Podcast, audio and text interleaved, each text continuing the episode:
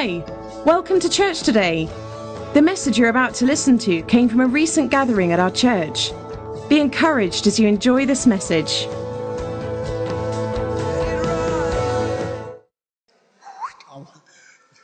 You do it. Put it in their spirit. Let them see.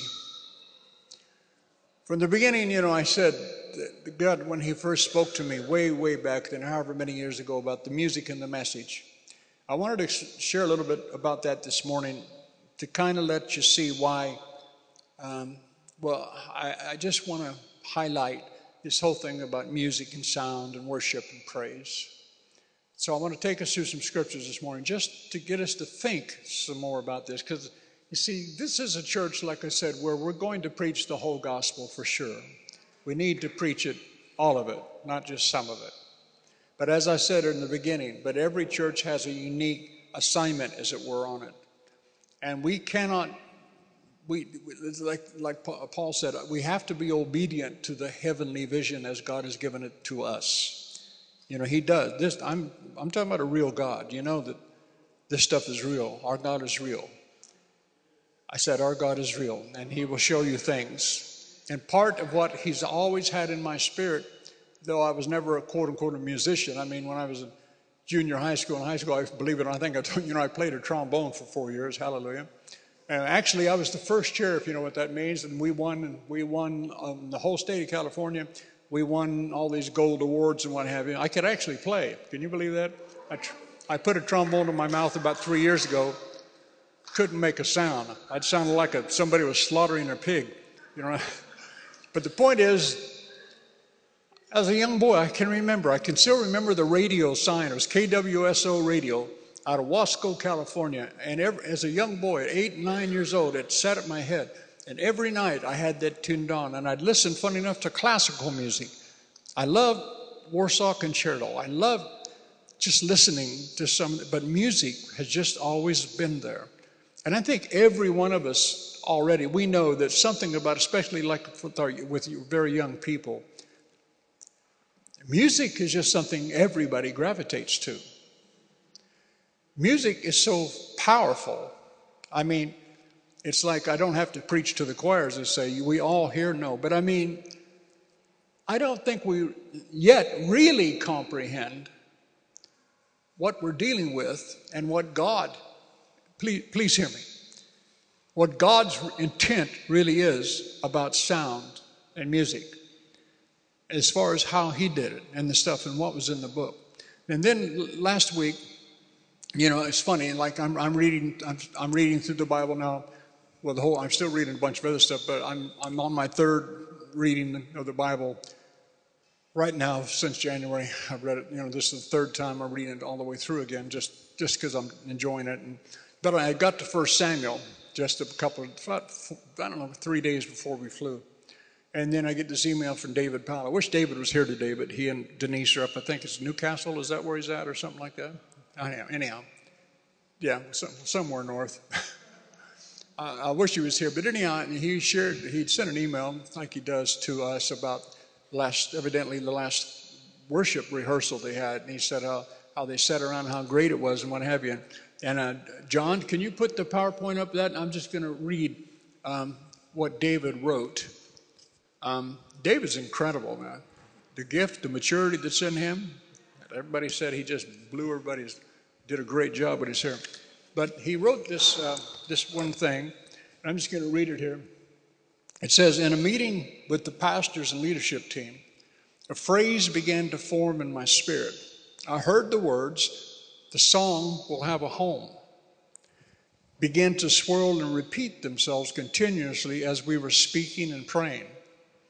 This was answered by another phrase which simply said, For the time of the wandering minstrel has come to an end. And I really want, particularly our musicians and others in here, like Paul Watson and you guys, I want you to really listen to this because your key you have an assignment. Every minstrel, every musician, every singer we have in this church has an assignment from God to find these wandering minstrels and to bring them into the house of the Lord. You need to take that very seriously because of the assignment that's on this church. But let me keep reading. for the time of the wandering minstrels has come to an end. Within 30 minutes, the full phrase had taken hold of my spirit and my imagination. The song will have a home, for the time of the wandering minstrel has come to an end. In my mind's eye, I saw it as a stenciled inscription on the door to our worship team rehearsal room in our church building to come. Either that or on the wall, but I knew it had a significance far greater than just a catchy saying. Thus, since then, for several weeks now, I have been letting it affirm itself by way of meditating on it and also watching keenly for confirmation in the natural. And there have been many. The overriding confirmation has been found in the response of our congregation to the recent messages in our Sunday services. An incredible thirst for more of God has displayed itself, especially in their openness to the prophetic and healing anointings we carry as a body. I also began to sense its application to our worship team and the year to come. The scriptural reference came to me after a meeting with the worship leaders. I left the meeting incredibly encouraged at the shared vision and hunger amongst the leaders for the upcoming year. While we recognize that changes may have to be made to the way we quote unquote work, there is a shared faith that God is ready to grace us with an uncanny manifestation of the new song that Ray Hughes spoke of. It was in this meeting that I first heard the words, quote, a family of excellence. And as we spoke, I began to feel an emphasis on both building and maintaining family and carrying the spirit of excellence. So this covers things like training, structured rehearsal, food, and fun. I was en route home as the Lord began to remind me of Saul's encounter with the company of worshiping prophets. This is why I'm going to read that verse, because, like I said, just see, it's not coincidence. Like I said, here I'm he sends this, and I'm reading it. I was actually reading it the day that this email arrived. And I, those aren't, see, those things, they all, everything means something. Anyhow, um, I was en route home as the Lord began to remind me of Saul's encounter with the company worshiping prophets. Ray teaches that this is one of the earliest uses of the word a band of prophets. I feel that over the coming year, we will be coming from our high places of worship and encounter many wandering minstrels like Saul, who by encounter with what we carry will then be transformed into worshiping prophets. That's heavy.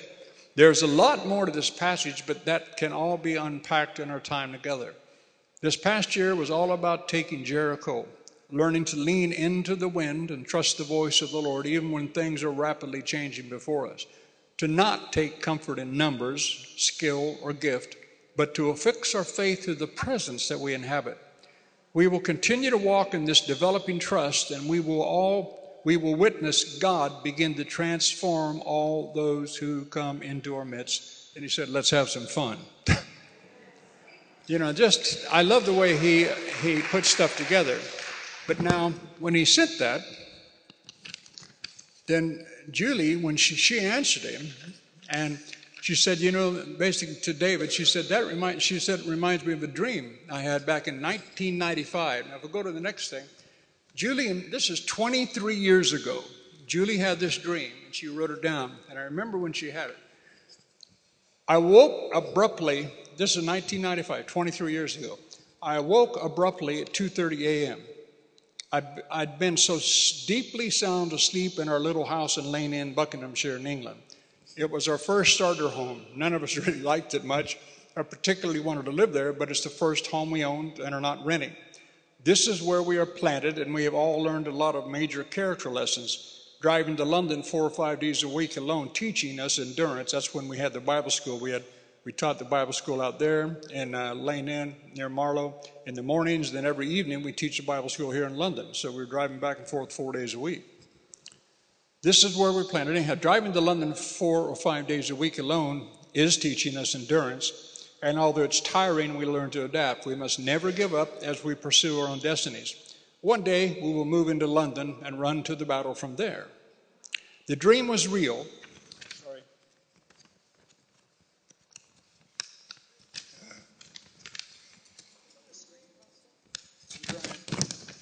The dream was real. And the sound of the beautiful chord, the sound of the beautiful chord went around the world. Now, Julie, I don't know, do you have that, baby? You know that thing? No, that little, Oh, yeah, that, sorry. Back then, you can't see it from here. I know it's way away. But when we did this thing back way then, Julie came up with this graphic, and basically back then it was just a picture of the earth with a stanza, you know, music, a chord going all around the world. Now, what I'm trying to say is this has been in her spirit, this has been in my spirit for like 37 years now. This has been working in us and working in her, and it's working in all of us here. But this is something, like I said, I'm, I want to go over this this morning because I want you to understand when I say the music and the message that it's not just some little trippy thing that we're talking about. This is something that's deeply, deeply implanted. It is an assignment from heaven. It is something that if we don't carry out, we'll have to, I'll have to stand before God in behalf of this aspect. I mean, whatever else I do, there's something here that's incredibly powerfully important. That's something Julie and I, and many of the minstrels we have and the singers we have, there is an anointing in this house to bring in hundreds of musicians to father and to mother them because they're all lost.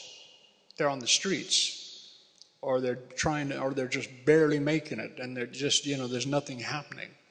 And they go into all manner of trend. But I'm just saying part of the assignment of this church is that and I'm just saying, I need you to understand this because I don't want you to think we're just off on some tangent.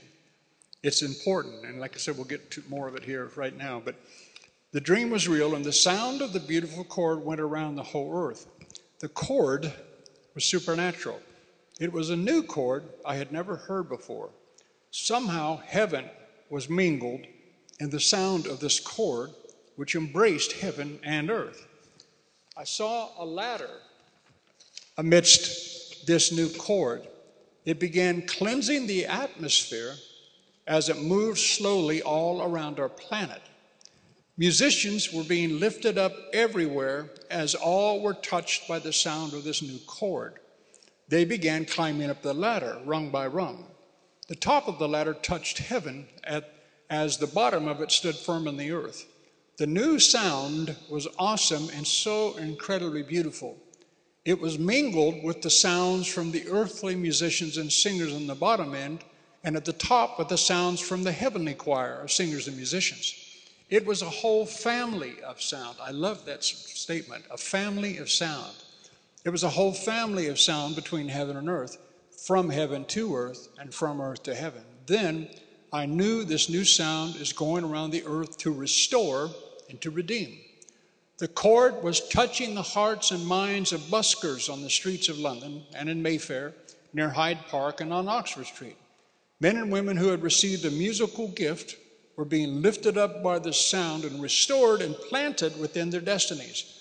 Getting out of bed, I went downstairs into our little utility room and began to write on the first little Amstrad word processor that we had what I'd seen in this dream. The vision stayed, and later I began to envision what could happen from this. Hyde Park being filled with new sounds. And now notice this next phrase wandering street minstrels. Remember what David said? It's time for the wandering minstrels to come home. Now, this is 23 years before this when Julie's writing this. Exactly the same phrase. Wandering street minstrels being healed and made whole and planted and refitted into their rightful destiny. Amen? Isn't that good? What I'm trying to say, I want you to read, now let's turn to 1 Samuel 10 and just look at the Bible for a moment, look at this. And this is when Samuel, you know, is going to uh, just, I just want you to really, really stop, look, and think about how God put strategy and how God thought about how much impotence God put upon music and stuff. And uh, anyhow, chapter 10 of 1 Samuel. You can, well, just look at the first verse if you want to get that up there, guys, John or whosoever, who's ever back there. But First Samuel, the first verse, it simply says, Then Samuel took the vial of oil and poured it on Saul's head and kissed him and said, Has not the Lord anointed you to be prince over his heritage Israel? Interesting. In the beginning, Saul was a good guy. Saul was trying to do his best, you know. Just, but then afterwards, he just he kept trying to do things his own way and not God's way, and that's when he really got into trouble. But anyhow, he goes on to tell him that you're going to meet some people. They're going to come down because he's been looking for his father's donkeys. And then jump to verse 3. Verse 3 says, Then you will go on from there and you'll come to the oak of Tabor. And three men going up to God at Bethel will meet you there, one carrying three kids, another carrying three loaves of bread, another carrying a skin bottle of wine. They will greet you and give you two loaves of bread, which you shall accept from their hand. After that, you will come to the hill of God, where the garrison of the Philistines is. And when you come to the city, you will meet a company of what? Prophets coming down from the high place with harps, tambourines, flutes, and lyres before them prophesying. Now just stop right there and think. He meets a company of prophets the Bible calls them prophets, and these prophets were musicians. This is what we're trying to catch people understanding here. Musicians, intrinsically, in other words, on the inside of them, have to awake to the fact that in reality, in worship, there's this incredible aspect of prophecy that is coming from their spirit. Every place in Scripture where it talks, I'm on, well, I can't say every place because it would take me too long, but you've got to see this. Where there were prophets, there was music. Where there was music, there was prophecy. You hear me? You, I, I really want you to hear this. It's like this morning. We had beautiful worship this morning, you know, just with just with keys and drums and Mike playing the bass and Angela just doing this, you know, as she always does. But just, we really did worship this morning. At least I did. I enjoyed, you know, like they say, we really do have to understand this thing about the audience of one. You know what I mean? It's not about everybody listening to everybody else's voice, it's me giving my full attention to Jesus, right? That's what worship is.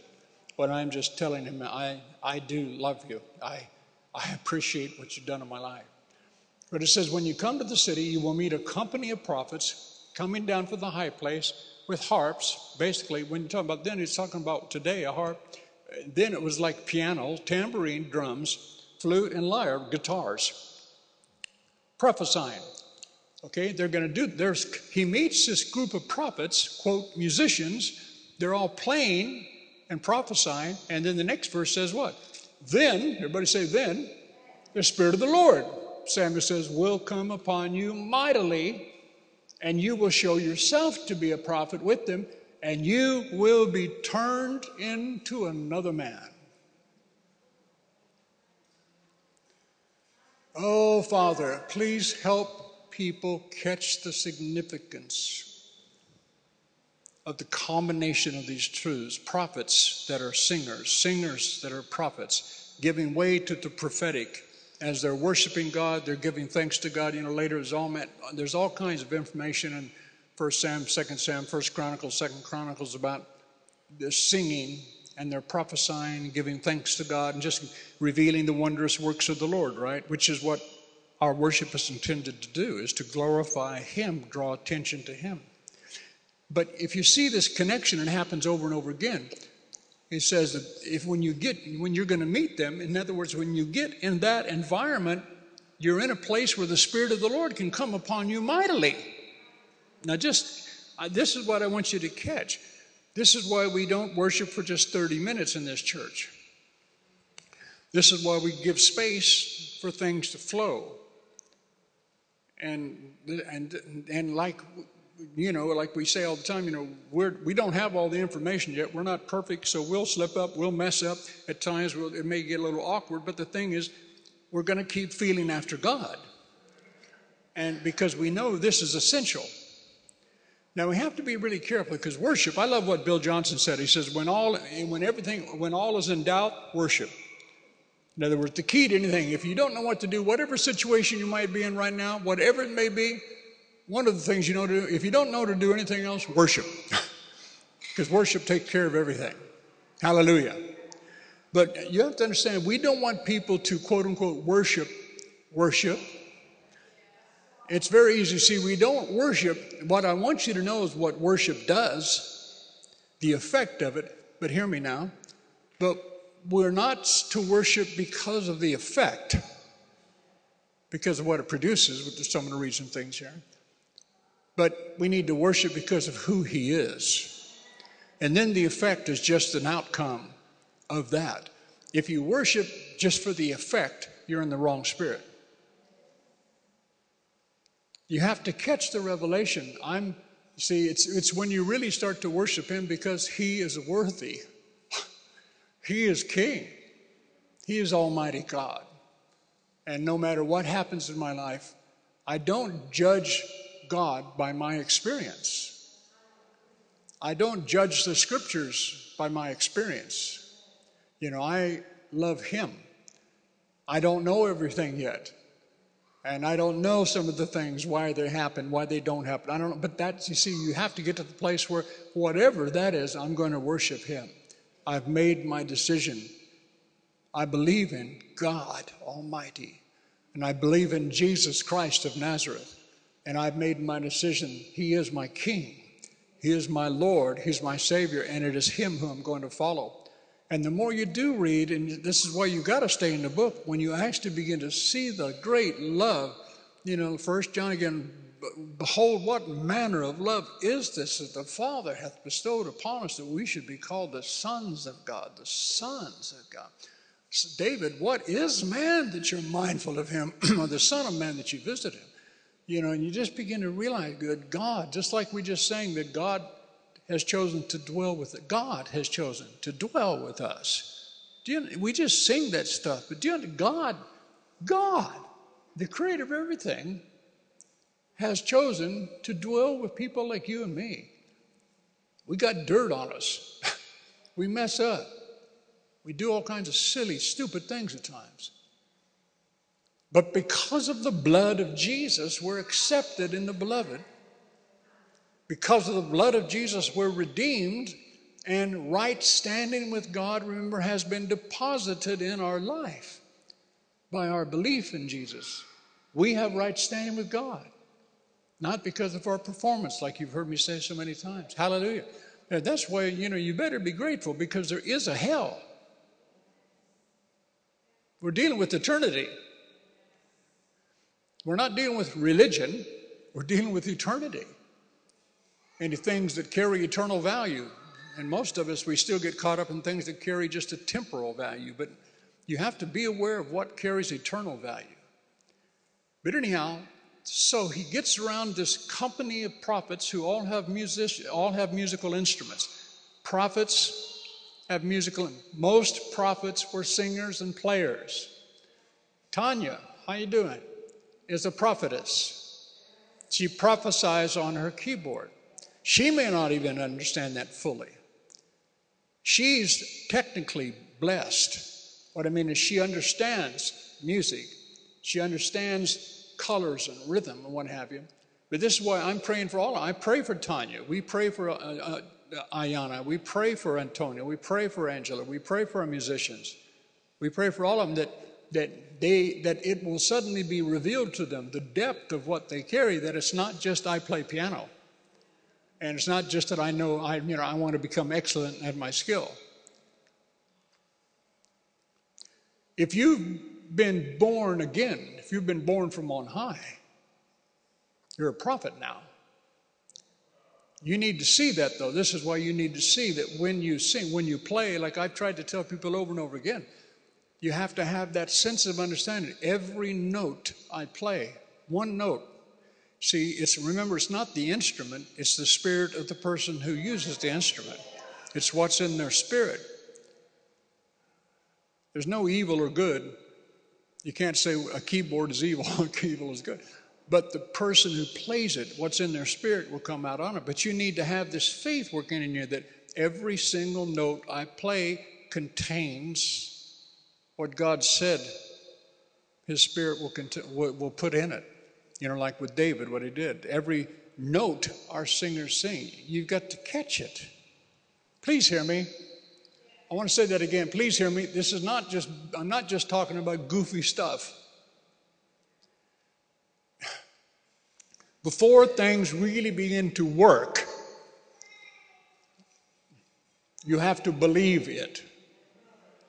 You don't just do the Bible, If you just, Isaiah 29 talks about people, he said that they serve me, and he said they worship me, but their heart is far from me. And he said the things that they know, they know only by means of repetition. In other words, they do this stuff because they've been taught how to do this stuff, but their heart's not connected. The power comes from what's in your heart. This is why, again, like when uh, when a Michael Powell or a Tanya or or a Paul Watson, when they take a moment before every time before they play and they say, "Father, please come be in my hands." It's that acknowledgement, whatever your gifting is, writing, the stuff like I said that Annie's doing, what have you, what Dom's wanting to do. It's when you stop and just take those moments. It's a big deal with God. I said it's a big deal. It changes everything when you put it before Him and you acknowledge that the gift you have isn't yours. It came from heaven. And so you're, you're, you're this is why this day to day consecration thing's so heavy. Father, I please keep blowing on this. Be with my hands. That's why you've heard me pray many times like before I speak, or somebody I'll ask the Lord, please be with my mouth, because I mean it. I don't want you to hear Rod's opinions. You know what I mean? Rod's opinions won't help you much. But we are people of the Spirit. I said we are people of the Spirit. We're not to live from flesh, we're to live from the Spirit. We're to be led by God's Spirit. But this is why, again, you have to learn how to stop and acknowledge God and be still before you go into a meeting. You just stop and you bow your head for a moment. Father, Holy Spirit, thank you that you're with me. Thank you that your favor is upon me. I ask for wisdom right now to come in and to go out. I ask for your wisdom, and then you just you learn to trust Him and actually keep that working in you. But I'm just saying this is so important. So anyhow, so but I, again, I'm trying to get you to really catch this issue about part of our assignment being so much to deal with the music and the sound. So Saul comes, the company of prophets. The Spirit of the Lord comes on him because he's in the midst of prophesying musicians. I said, The Spirit of the Lord comes mightily upon him because he's come close to a band of musicians that are prophets. And it says, He's turned into another man. Oh my God, that's profound. See, if we just keep practicing the presence of God, at home, if you just keep practicing the presence of God by learning to worship at home, finding the music that stirs you, there is a music that stirs you, and you know there is. But as you continue to practice that, I'm telling you, this is part of what God's ordained. It's from heaven. We don't have to fully understand it. Will turn you in. The anointings, it says, of this that's within the music and the words will turn you into another man. It'll change you into what God wants you to be. You'll become more of what God wants you to be. Somebody, please say hallelujah. I mean, that's important. Now, let me keep going here. And then verse it says in uh, verse 9, 1 Samuel 10 9, and when Saul had turned his back to leave Samuel, God gave him another heart. And all these signs came to pass that day. Verse 10 When they came to the hill Gibeah, behold, and this is what David Powell was referring to, what Ray Hughes said Behold, a band of prophets. This is the first time the word band is used. And the word band is used in connection with prophets. I said the word band is used in connection with prophets. Do You hear me, Emmanuel? It's a band. Behold, a band of prophets met him, and what happens again? And the Spirit of God came mightily upon him, and he spoke under divine inspiration among them. Hallelujah. That's why, like Julie wants to come, when she speaks, she loves to just step up immediately after worship without announcements and all that stuff because it stirs her spirit. It prepares her. That's the way she functions. That's the way her relationship with Jesus over the years has been spawned. she goes into worship and this inspiration comes. But you see, inspiration will come to every single one of us if we really comprehend this and take the time to actually enter into worship. If you get around a band of worshipers, but again, you can have a band of worshiping prophets in your house. That's what we're trying to get to on a CD. You see, if everybody in here actually began to catch this, an attractive magnetic force begins to be created that draws people into faith. I mean, if I have time, I'm going to get to that back in Isaiah. I mean, it actually produces a magnetic force because we begin to give glory to Him. He begins to pour out glory on us, and the glory is seen, and people are attracted to the glory. Hallelujah. But this thing's all through Scripture. Now, let's go to another one real quick. Go to First Chronicles chapter 25. Just to me, I just think it's a trip here. I, I just want you to catch the picture. First Chronicles is in First Chronicles, isn't it? Hallelujah. Sorry, I'm turning this quick as I can here. First Chronicles 25, verse 1. Also, David and the chiefs of the host of the Lord separated to the temple service some of the sons, sons of Asaph. Now, Asaph was one of the chief psalmists in the Bible with David, the chief psalmist. In other words, songwriter, song singer, instrument player. And David, so David and the chiefs of the host of the Lord separated to the temple service some of the sons of Asaph, Heman, and Jeduthun, who should prophesy, being inspired with lyres, harps, and cymbals the list of the musicians according to their service was, and he begins to give read all this stuff out about all this. What I'm trying to get you to understand is that this is when you talk today, one of the statements that's made a lot in the body of Christ globally is that indeed, indeed this is the time when the tabernacle of David is being restored. Because it was prophesied, Jesus prophesied it as well. And this is what the tabernacle of David was full of. It was full of worship and it was full of musicians that were assigned to do this 24 hours a day. Like Mike Bickle, IHOP, for 20 years now, they've been praying. They have a team, different teams that come every hour around the clock, 3 a.m. in the morning. For I mean, they have a different teams every single hour for 20 years now. They've had musicians that play, and people are there to just pray. And whether there's five people out there makes no difference and they're just singing unto God because they're following this pattern. And of course, that place has exploded and given birth to so many thousands of young people coming to Christ, and so many hundreds, probably thousands now, musicians that have been birthed into stuff. Uh, you know, all beginning with Misty Edwards. I mean, just incredible stuff. Verse three of First Chronicles 25 says, "Of the sons of Jeduthun," he names all this. He said, blah, blah, blah, their father, who witnessed and prophesied under divine inspiration with the lyre, which is like a guitar. They prophesied under divine inspiration with the guitar in thanksgiving and praise to the Lord. Go to verse 5. And these were the sons of Heman, the king's seer, his mediator, in the words and things of God to exalt him. For God gave to Heman 14 sons and three daughters. Verse 6 All of whom were in the choir with Ayana. They were all in the choir under the direction of their father for song in the house of the Lord with cymbals, harps, and lyres for the service of the house of God. Asaph, Jeduthun, and Heman were under the order of the king. Verse 7 So the number of them who led the remainder of the 4,000, say 4,000. So the number of them who led the remainder of the 4,000 with their kinsmen, who were specially trained in what? They were specially trained in songs for the Lord. All who were talented singers was 288. Now, when you read this further, like I said, I don't have time to go through all the little bits of it. But he's saying they had 4,000 musicians. Picture 4,000. I said, picture 4,000. The worship team has 4,000 people in it. The worship team has 4,000 people in it.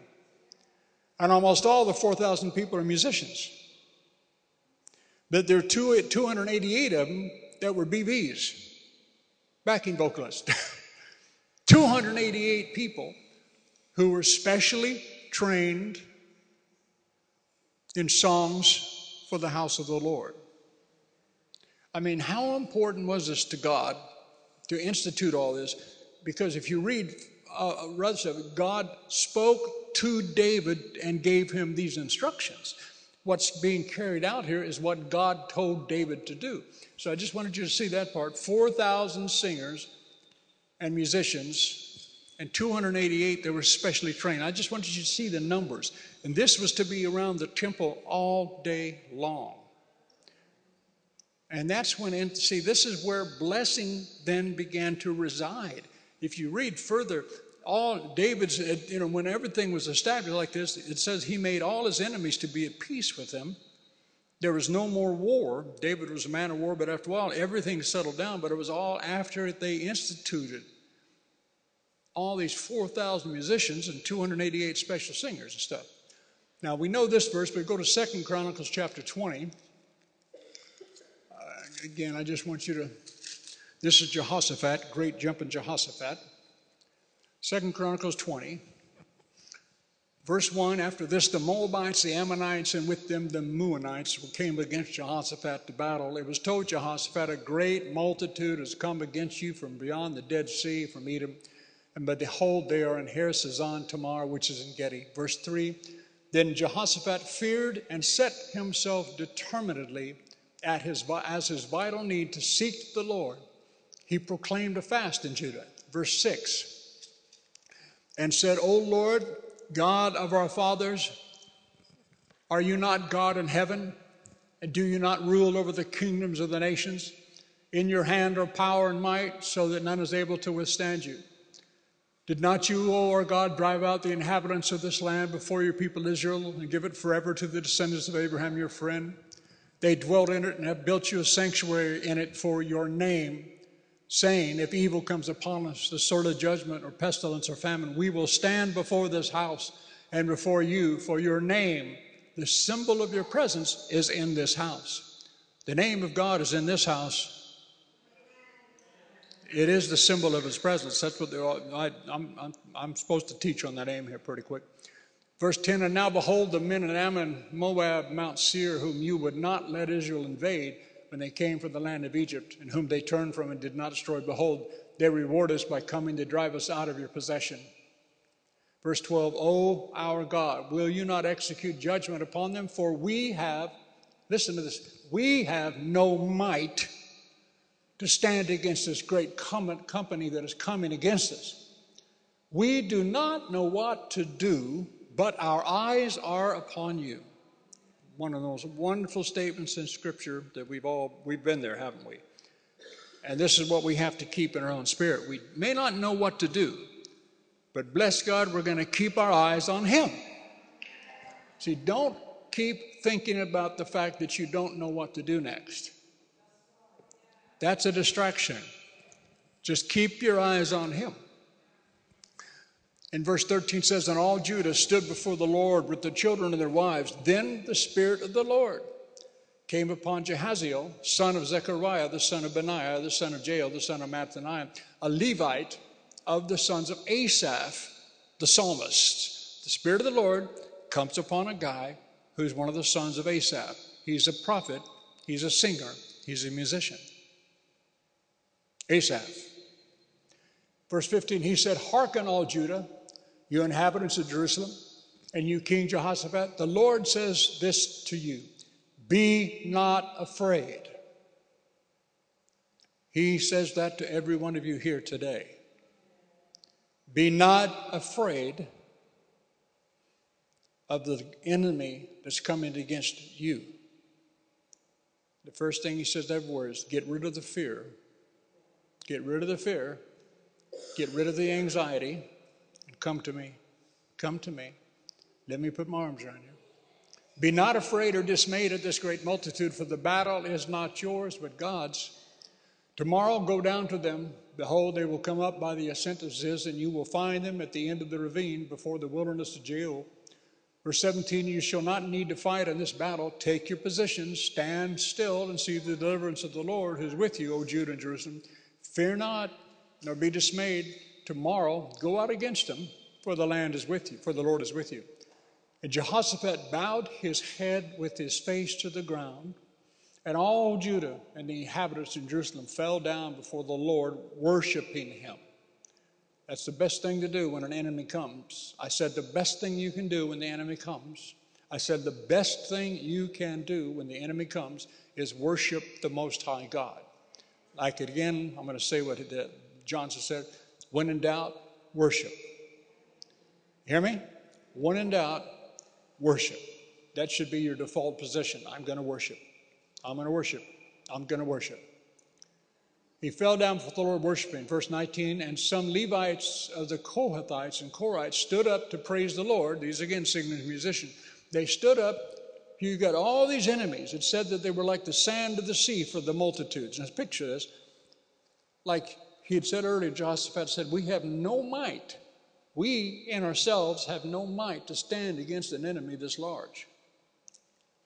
But in the midst of that, they began to worship God. And the Korahites stood up to praise the Lord, the God of Israel, with a very loud voice. Don't be afraid of getting loud. We don't get loud for the sake of being loud. But let me tell you something. When it's serious, Rod gets loud.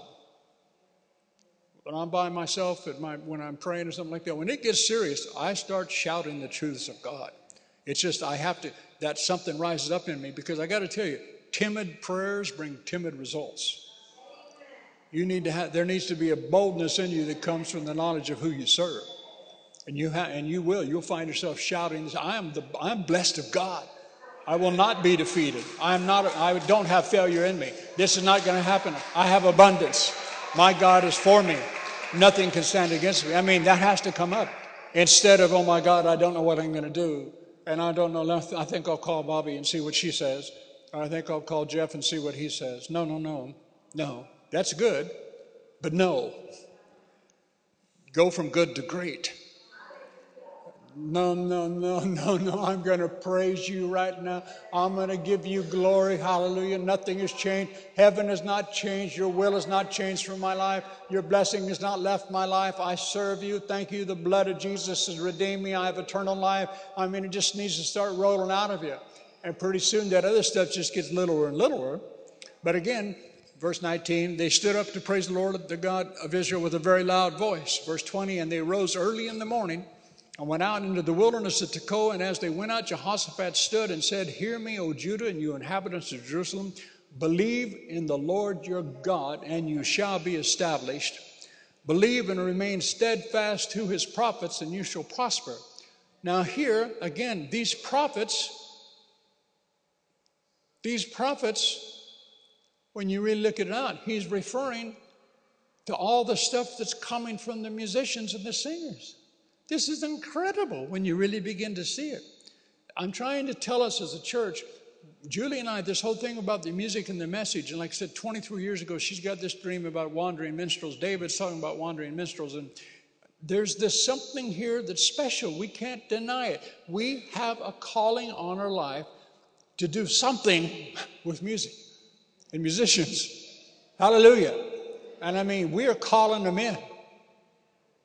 And I want you to call them in. See, I want you to be in faith with us and understand it's not some little thing, it's a huge assignment all through Scripture to find a band of minstrels who will actually give themselves to God and not pride themselves in their skill set, but pride themselves in their desire to worship Jesus. You know what I mean? Like again, Angela this morning, I could sense the purity of her her worship coming this morning. You know, there's a difference between singing a song and suddenly she really wanted to worship Jesus. I mean, I'm not trying to pat her on the back, but she did. It was, you know, and you could tell immediately. And that's when, you know, that's when we enter into because we begin to step into what they're they're producing. That's what we do out there. We get to step into them. See, a worship team isn't supposed to entertain the people. A worship team is supposed to go upward and worship God and you actually forget about anybody else out there. That's the truth. Just forget about anybody else out there and be like they're all by themselves with this audience of one. But we out there, then, as we witness this, we begin, then we begin to step into what they're producing. We step into this worship ourselves and we begin to gain the benefit of the presence of God ourselves. Oh, God, I wish you could hear what I'm trying to say. Believe in the Lord your God, and you shall be established. Believe and remain steadfast to his prophets, and you shall prosper. Verse 21 When he had consulted with the people, guess what he does? He appoints singers. Now, again, you got an army so huge, it's as big as as many as the numbers, the sands of the, of the sea. And here's God's strategy that comes to Jehoshaphat after he talked to the Lord and consulted with the people. He appoints, he appointed singers to sing to the Lord and praise him in their holy priestly garments as they went out before, everybody say before, before the army. Now, I know you, many of you have read the scripture before, but I, I'm trying to ask, I'm trusting God that the emphasis comes from the Holy Spirit this morning for you to catch this. The musicians went before the army, they went in front. The musicians went in front. Why would God have that as a strategy? Because something happens in music and worship that is so deeply spiritual, it's the stuff that begins to deflect the power of your enemies. Psalm 8 2 is that verse, if you remember, where God says, Don't you, and David said, Don't you know out of the mouth of babes and sucklings, God has ordained strength, he says there. He's ordained strength that your enemies might be defeated. And then Jesus in Matthew 21 quotes the verse, but instead of saying ordained strength, he said, He has perfected praise to destroy his enemies. Where there's praise, there's strength. He said he's done this, he's ordained praise because of your enemies. And it says to silence and gag your enemies. Praise silences, shuts up the devil. So when Rod's under severe emotional attack, we all get under emotional things come and you go, like, God, and you think you're going nuts. That's when Rod has to learn. No, no, no. That's when I throw my head back and I begin to sing a song into God. Hallelujah. I don't care how old, sing an old song. Sing a song that everybody laughs about. It. Give thanks with a grateful heart. Give I'll just start giving thanks because it's anointed and because it displaces my fear. It silences my enemies and I begin to think on Him, who is a whole lot bigger than my problem. It's not just another trip in church.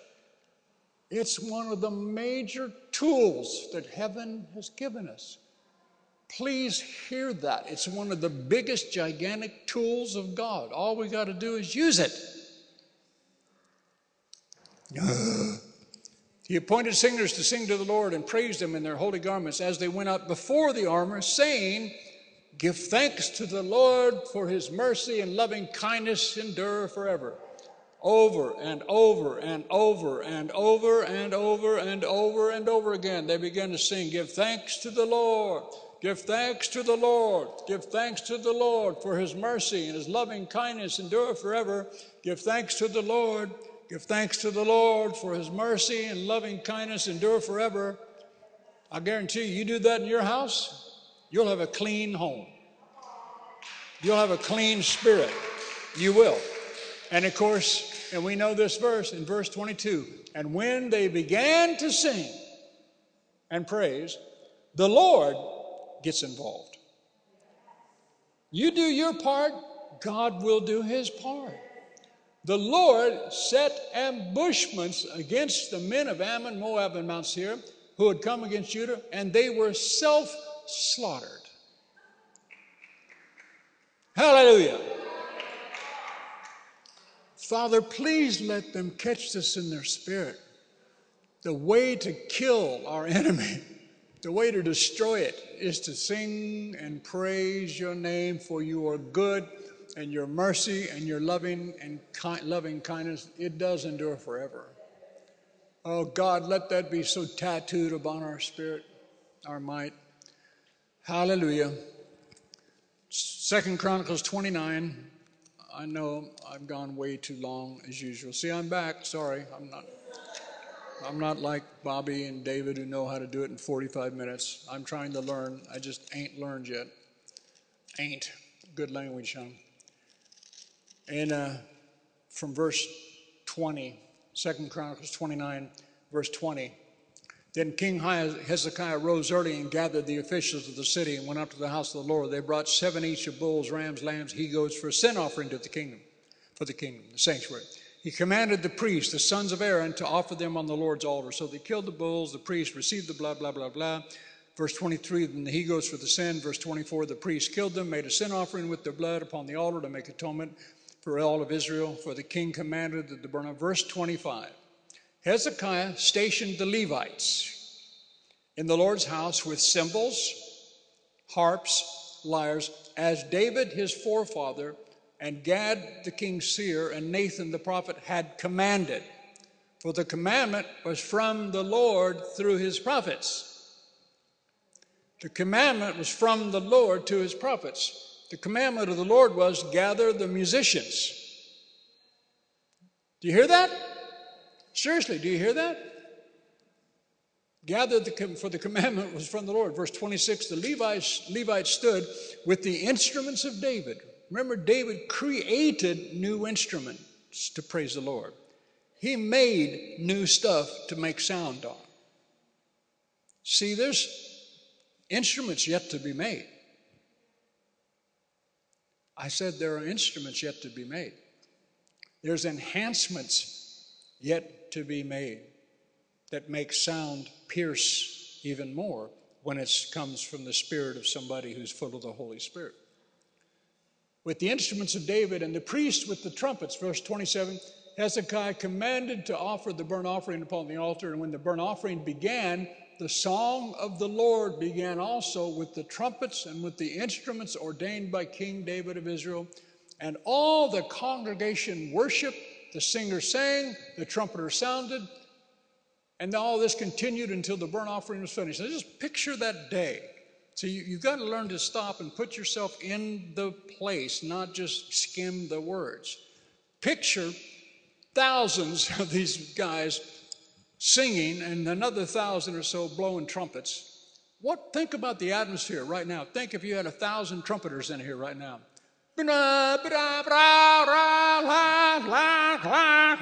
Mean, they just blow these horns, blah, blah, the whole shofar bit that people still do. You. And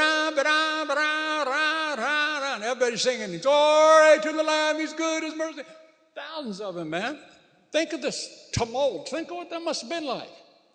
But evidently, God likes that.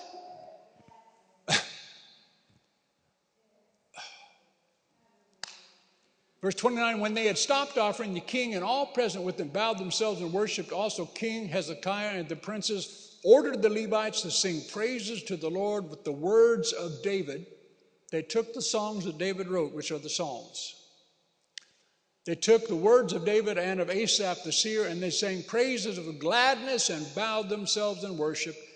And it goes on to talk about how all this happened. And, and in the very last verse, you'd have to read the whole thing. It says, and all of this was done suddenly, the last statement of the whole of verse 36. It's just that when all of this occurred, when you had the power of this music and the sound, and people were actually worshiping, again, like before, the divine inspiration came divine information came, divine deliverance comes. I mean, hallelujah. It just happens over and over again. Okay. I've gone too long. I'm going to do some more next week. But let me just finish with 1 Samuel, one that we should all know 1 Samuel chapter 16. Hallelujah. Yes, Rod's home. Hallelujah. This is when, of course, the prophet Samuel anoints David. He goes through all the sons of Jesse.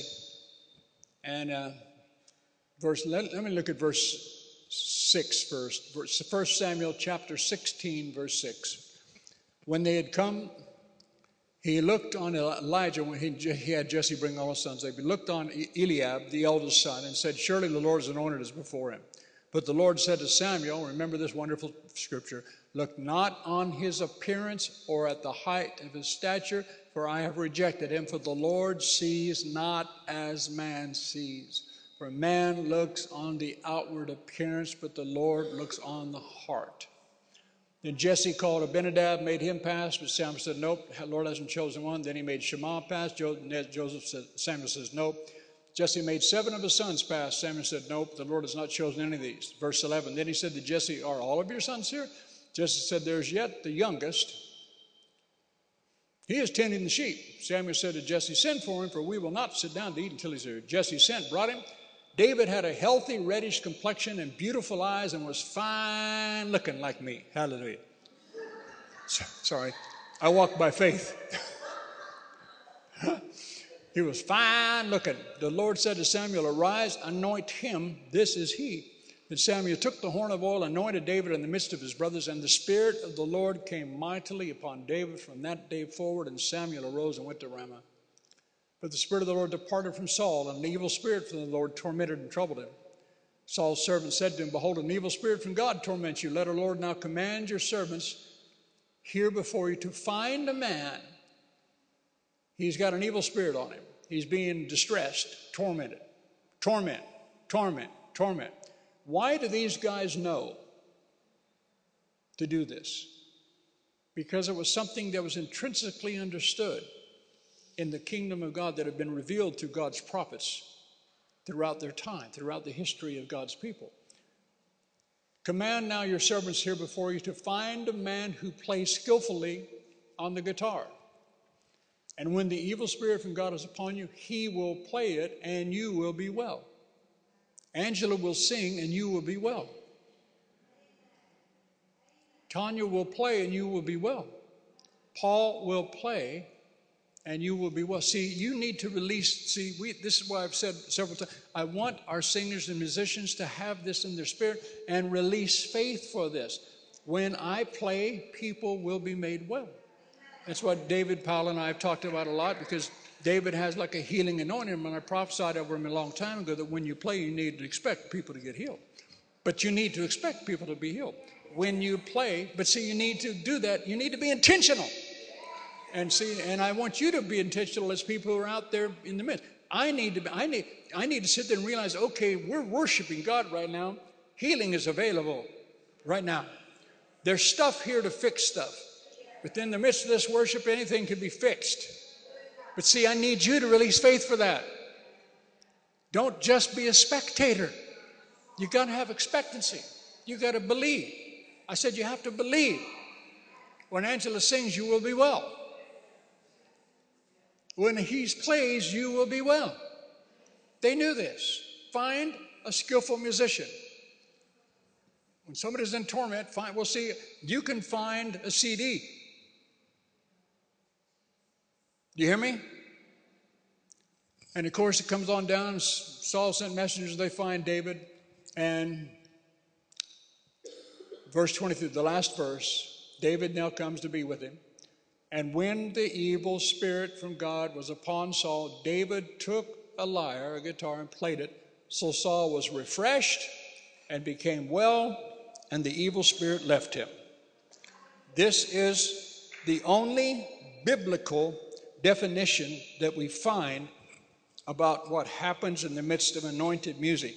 That when anointed music is there, you have refreshing, healing, and deliverance refreshing, healing, and deliverance. Hallelujah. My wife and I have released faith for this, and this is why, again, we've seen this, we believe this. Like I said, she'd—you okay, man? Don't trip. I, hang in there. But seriously, I, I want us as a church to catch this. We're going to preach the whole gospel. But this aspect of God's truth is something that just is truly an assignment from heaven in my heart in Julie's heart and in many of those who God has brought. God did not bring these particular musicians to us by accident. You hear me? People like Lucy, people like Ayana, people like Angela, people like Deborah, all, I mean, forgive me for not naming so many others, but you know, David, Michael, Mike Brown, all. He's gathering the wandering minstrels I said, He is gathering the wandering minstrels. You and I are going to watch it happen. And we're going to develop a team of worshiping prophets that's going to be outstanding. Because it's part of God's assignment. It's not so that we can take credit, but it's because there's a reason, there's a purpose, there's a job to do. And there's a realm, there's an atmosphere to be cleansed. And like you've heard me say, the days are going to get darker and darker. But one of the things that's going to draw so many to salvation from the darkness is when they see the light on another group of people. And we're going to have a massive work within our worship and our song. And we are going to harness this new song. And we're going to keep our ears open to new songs from heaven. Not so that we can take any credit about being cool, but because God wants us to be a mighty, mighty, mighty army of prophetic intercessors and prophetic singers because of what it will produce. So please know that's part of our assignment. And please understand it and be with us, is what I'm trying to say. Just be with us in it. Amen? Amen. All right, I'm done. Have- We believe you've really enjoyed this message. For further information, visit www.commonwealthchurch.org and feel free to join us on any Sunday